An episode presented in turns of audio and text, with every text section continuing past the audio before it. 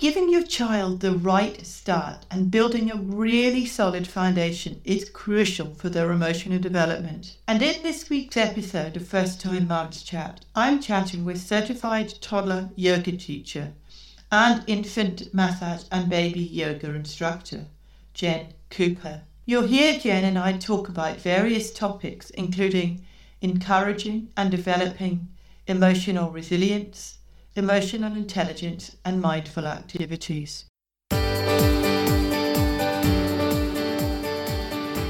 I'm Helen Thompson, and welcome to First Time Mums Chat. I'm a childcare educator and baby math massage instructor. and know that being a parent for the first time is challenging and changes your life in every way imaginable. To help ease your transition into parenthood, I aim to offer supportive, holistic approaches and insights for mums of babies aged mainly from 4 weeks to 10 months old. My goal is to assist you to become the most confident parent you can and smooth out the bumps along the way. This podcast is brought to you by My Baby Massage. To find out how Baby Massage can help you to increase your confidence and feel more connected with your baby, check out My Baby Massage introduction video at mybabymassage.net forward slash intro. Let's do this together. This podcast is for informational purposes only and does not constitute medical advice. Please contact a medical practitioner if you are concerned or have any medical issues.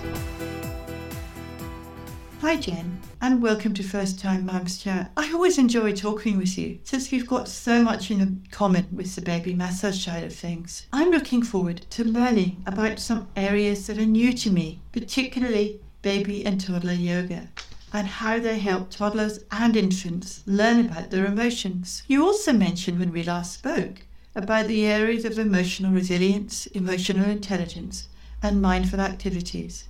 I'm looking forward to exploring these with you as well. Can you start by telling us about your background and how you ended up in Hong Kong doing what you do? Hey, thanks for having me, Helen. So I'm Jen. I'm from the UK originally, from all over. Lived in Oxford, London. I grew up in Leeds, and most recently, I'm from Scotland, which is where my little girl was born. So I'm a mum of a two-year-old daughter.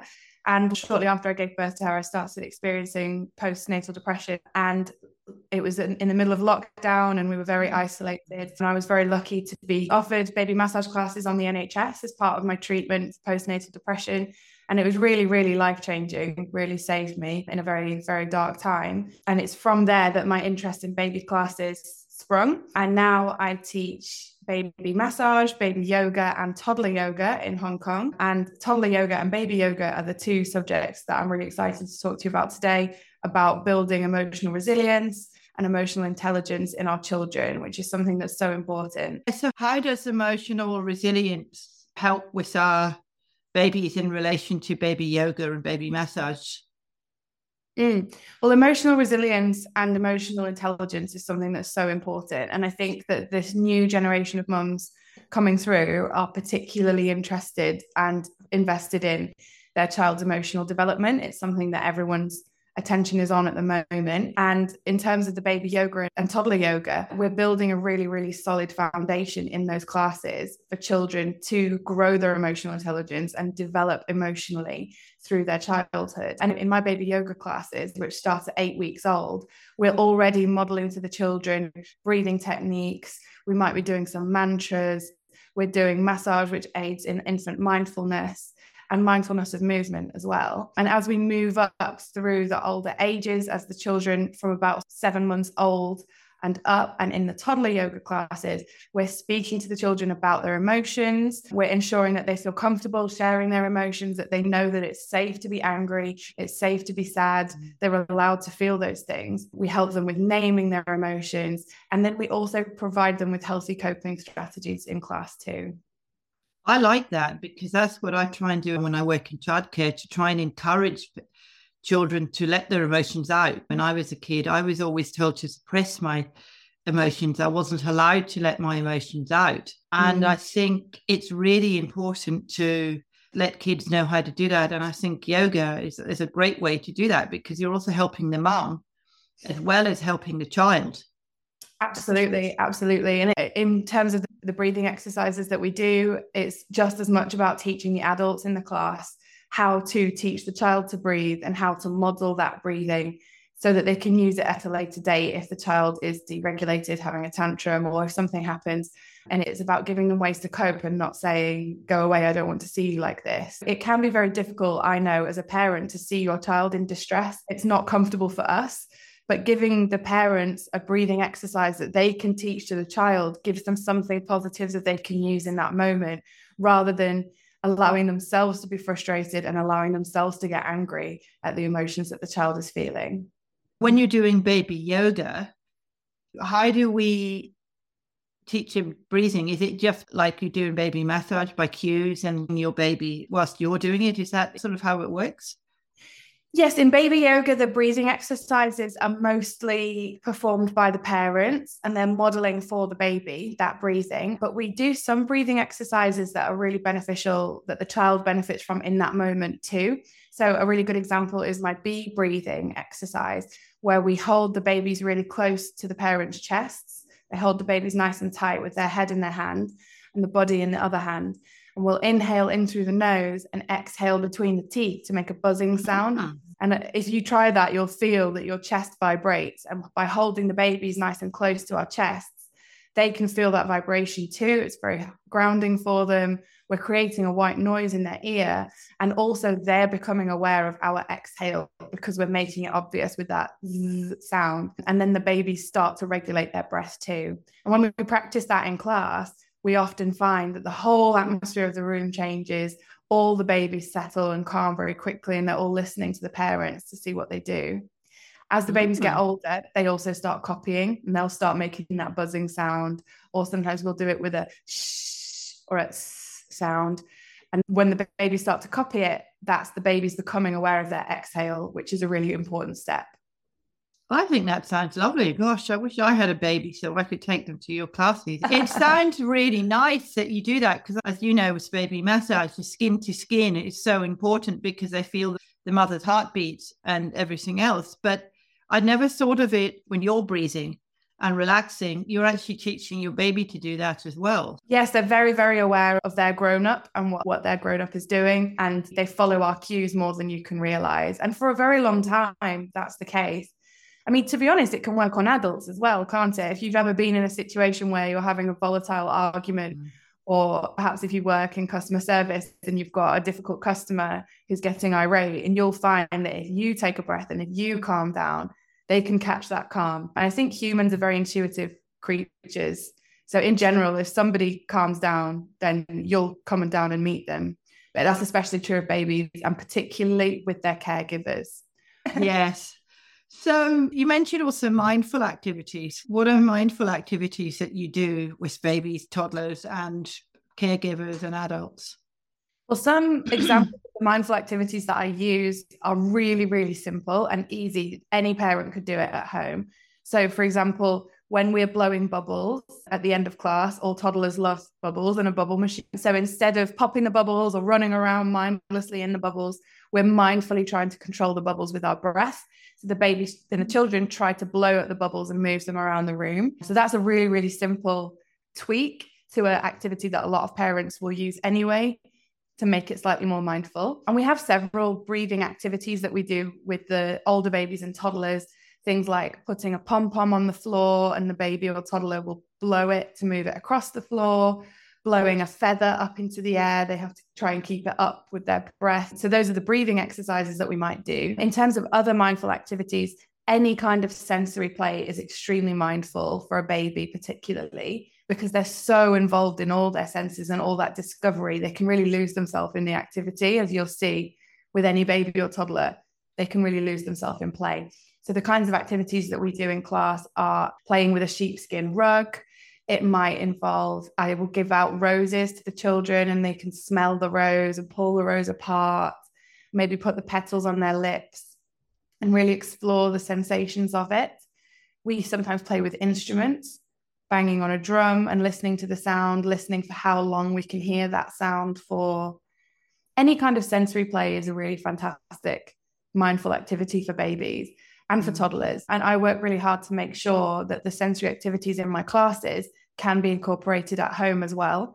It's not something that you can only do in a baby class. Hopefully, it will give the parents and the carers some kind of an idea of what they can use at home, what they can utilize in their day to day play. I think sensory play is so important for mm. for babies especially, but also for when they've got ADHD or anything like that. If they can be t- helped with that when they're young, it can soothe them with so many elements. I've experienced that a lot in my childcare. Yeah. As well as in the baby massage. It's so important with the sensories, and you can give them so many different things to do when you're massaging as well. So I think the sensory activities are are great. And I know you also do songs as well because I follow you on Instagram. And I'm amazed by some of the things you do. I loved your Scottish theme. Yes, that was uh, last week. Yeah, that was really, really nice. Oh, one of the sensory activities I was really excited about was I created little spice pouches, including mm. spices that go into haggis. The babies smell the spice pouches. And for the older children, I separated out the spices. So the one pouch was thyme, and one pouch was nutmeg, and one pouch was black peppercorns. And they had to close their eyes and they had to match the scents to each other. These mm. ones and these mm. ones the same, and so on. So I was really proud of that. That was a really fun activity, and that's a fantastic activity. Yeah, it is, and it's good for their senses. It's good for their smell. It's good for their awareness to feel the touch and the feel of the different textures and everything as well. Mm-hmm. It allows them to get curious, which is a really important thing for children. And I do feel that for a lot of parents, especially really busy parents that work really hard, and that's the case all over the world, parents are so, so busy. And particularly in Hong Kong, where the working day is very long, they often feel very overwhelmed, feeling like they need to provide sensory activities. It's just another thing on my to do list. It, those kinds of activities are more complicated than just getting out normal toys. And it's part of my mission, I think, in classes to show the parents that it can be really, really simple things that you already have at home that you yes. just utilize in a different way, or you just change your language when you're talking to the child about what they're doing. Yeah, I think changing your language in talking to children, whether that be in classes or whether it be with senses, even if you're taking them for a walk and taking them outside, talking to them about what's happening and talking to them about the flowers and saying, smell that and what does that smell like? And mm. I think that's so valuable, even when they're older. Because I've done that with a four year old. I take him swimming sometime and we walk back to the garden center. He loves going in there and smelling all the flowers. And I take him around, they've got little oils and essential oils, and I get him to smell those and tell him which ones he likes. And one of the people there commented, she said, I love your communication oh, the little friend that you bring in because it's yeah. such a lovely adult caring communication and how you involve the senses. And she was amazed. And I said, Well, it's just what I do naturally. And it helps that child. It really helps them to calm down because if he's stressed or whatever, and I take him in there, he just calms down instantly. Mm, absolutely. I think children tend to be very focused in on their senses, aren't they? And mm. that sort of fades as they get older. So a lot of what we can do is about encouraging that curiosity, encouraging yeah. that sensory exploration, and just helping to remind them that that's there and that's something that they can come back to. I love that you do that with a four year old. And I really hope that that's something that he'll keep coming back to throughout his life and he'll remember that's an activity that I can do that I enjoy. It's nice to explore smells. There's a writer I really like called Gretchen Rubin, and she investigates happiness has been doing so for years. She's written lots of books on it. And she recently wrote a book about the sense of smell and happiness mm. and, and how the two can correlate. I think that's a really interesting read. Yeah, I'll have to look at that because I think that would be good because it's such a beautiful thing to do.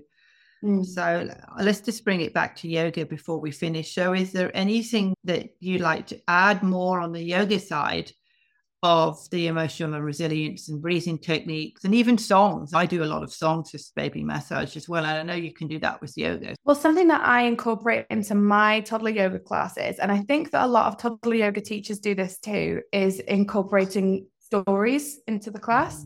Mm-hmm. So every class is based on a book. We read the book together and we explore the narrative through our movement and through our bodies. So, for example, if the story includes an elephant, we might start doing a pose that makes our bodies look like an elephant's body. Or if there's a bat in the story, we might do a pose that takes us upside down with the help of the caregivers. And that's another way to explore emotions and to build emotional resilience in your toddler is to help to ex- encourage them to name the feelings of the characters in the book. Well, how does the monkey feel now? He's lost his mum. He must feel really sad, right? Hmm, I wonder how he's feeling now. He's found his daddy. Do you think he feels better? And so on. And that's a really fantastic way to introduce to them the different feelings, to talk about the different feelings and to name them at a time when the child is not experiencing those feelings. It's important when a child is having a tantrum or is feeling angry or is hitting. Of course, we name the emotion at that moment, but it's also important to name the emotion at a calmer moment too, so that they can really learn it and understand it cognitively. Because in the moments of stress and the moments of tension, it's not a learning moment. The brain's not mm. primed for learning at that time. So mm. that's not going to go in. And that's why it's really, really useful to use books and to talk about feelings in a calm moment, which is something that we do in toddler yoga. I think it's also good to teach them that before they're having a temper tantrum.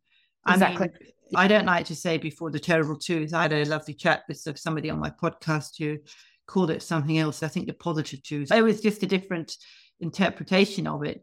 But if we can teach them at a young age how to deal with that emotion from when they're babies through to when they're twos or whatever, then they'll know how to deal with their emotions before they get to those terrible twos. It's how we incorporate and how we teach our children. If we teach them to release their emotions and express their emotions, well, then they're not going to have those major mm. temper tantrums as much because they'll know well, how to deal with them. Yeah, I agree with but you I, to an extent. I like to call it the typical twos because it's typical for a two year old to experience tantrums. Yes. Their brains are still under development, aren't they? And they don't have the ability to regulate those emotions. And that's not something that we can teach them. We can lay the groundwork and we can encourage yes. that learning, but it's absolutely not the fault of the parent. Yes.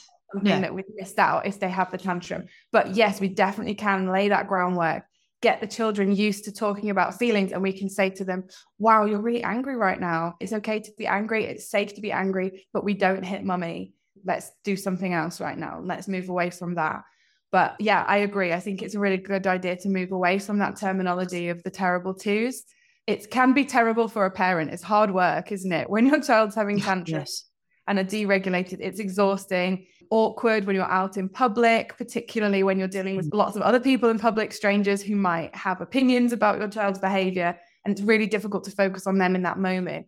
I think if parents just remember about kindness and it's about helping that child to feel safe with that emotion, so that when they're older, when they're feeling angry and sad, they will have the ability to restrain that emotion. They'll have the ability to keep themselves calm externally they need to be able to feel like it's okay for me to be sad. I can tolerate being sad and I know that that's all right. It's okay for me to be angry and I know that I can tolerate that and I can deal with that.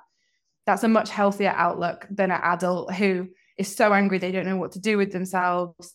They don't know how to cope with it and they cannot abide anger. They cannot stand feeling angry. So they'll do anything to avoid it. And that leads to these avoiding behaviors in adult life that can lead down more dangerous roads in terms of coping mechanisms and strategies that adults might use. So I think, yeah, absolutely. The most important things are to name the emotion, to help the child to feel safe with that emotion, and to make sure that they know with kindness that they are loved no matter how they're feeling. We want them around and we love them and we feel comfortable with their feeling, however they're feeling while also making sure that they know it's not okay to hit, it's not okay to bite, it's not okay to throw things, etc., etc. Yeah, and I think that's where the emotional resilience comes in, mm-hmm. as we've just Absolutely. been discussing, giving them the tools from a young age to learn how to do that, to learn how to deregulate you asked me about what songs I like to use in class, and there's a fantastic song, an old Mr. Rogers song. Any American listening might know it. Yeah, he was a kids' TV presenter in the States for many, many, many years. And he has a song called What Do You Do with the Mad That You Feel? What do you do with the mad that you feel when you feel so mad you could bite? When everyone else is so, so wrong and nothing you do seems right.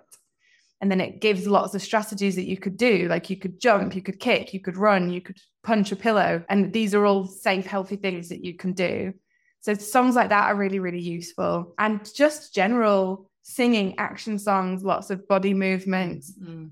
and allowing the child to learn how moving their bodies in different ways makes them feel. And I think that baby yoga and toddler yoga classes are a fantastic foundation, not only for the children, for the babies and toddlers, to learn about their emotions and to develop their emotional resilience, but also to teach the adults and the caregivers who come to those classes, the parents and the caregivers can learn how to support that emotional development and how to manage their own emotions around that child and how to stop themselves getting frustrated or upset when the child is having a deregulated moment or is needing support because that really is half the battle. Yeah i definitely agree with you on that one. Mm-hmm. and I like that you use movement yoga because in my childcare career, I used to do a lot of movement with the kids when they were getting ratty and they were getting all sort of uptight and just being chaotic and running around and fighting with each other. I used to diffuse the situation, put on some music and get them to just play games yeah. with me. And I know how valuable that is from the childcare side. So thank you for sharing it on the yoga side. Yeah, it's a really, really powerful tool. And I think it's about supporting not only the child, but also the caregivers around the child, giving them strategies to cope. So we do all sorts of things in yoga class, both baby yoga and toddler yoga, that work towards building emotional resilience.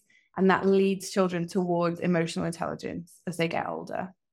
Mm, thank you. You've covered a lot in this. So thank you for sharing that. How can people get in touch with you? Great. So my website is www.little.hk. My company is Little Hong Kong. My Instagram handle is at little.massage.yoga. And on Facebook, you can search me Little HK. And later on this year, I will be launching a video course. So there will oh. be remote access courses available of my classes. So keep an eye out. Anyone who's listening, if you head over to my website, you'll see a pop up which will offer you a free PDF for a nighttime baby massage routine. If they enter their email, that PDF will be sent to them. And then they'll also be the first to know when those baby classes go live on the digital course. So, thank you so much for being on the podcast.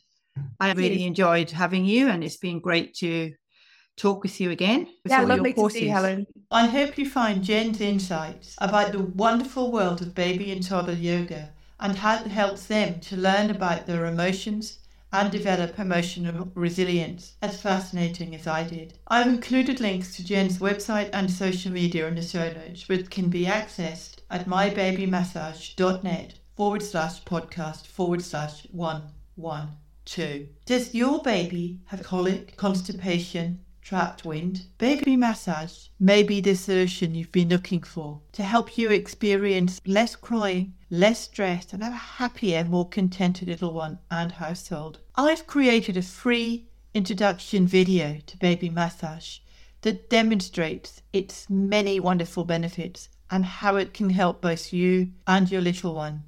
You can access this video by going to mybabymassage.net forward slash intro. That's mybabymassage.net forward slash intro. Next week, I'm chatting with mum of two, mindset mentor, time management guru, and alignment coach for mums, Jill Wright. We will be discussing the importance of learning to trust yourself and listen to your intuition and following your inner voice. Be sure to listen to this episode when it comes out next week. And please subscribe to First Time Mums Chat via your favourite platforms so that you get quick and easy access to all of our episodes when they are live.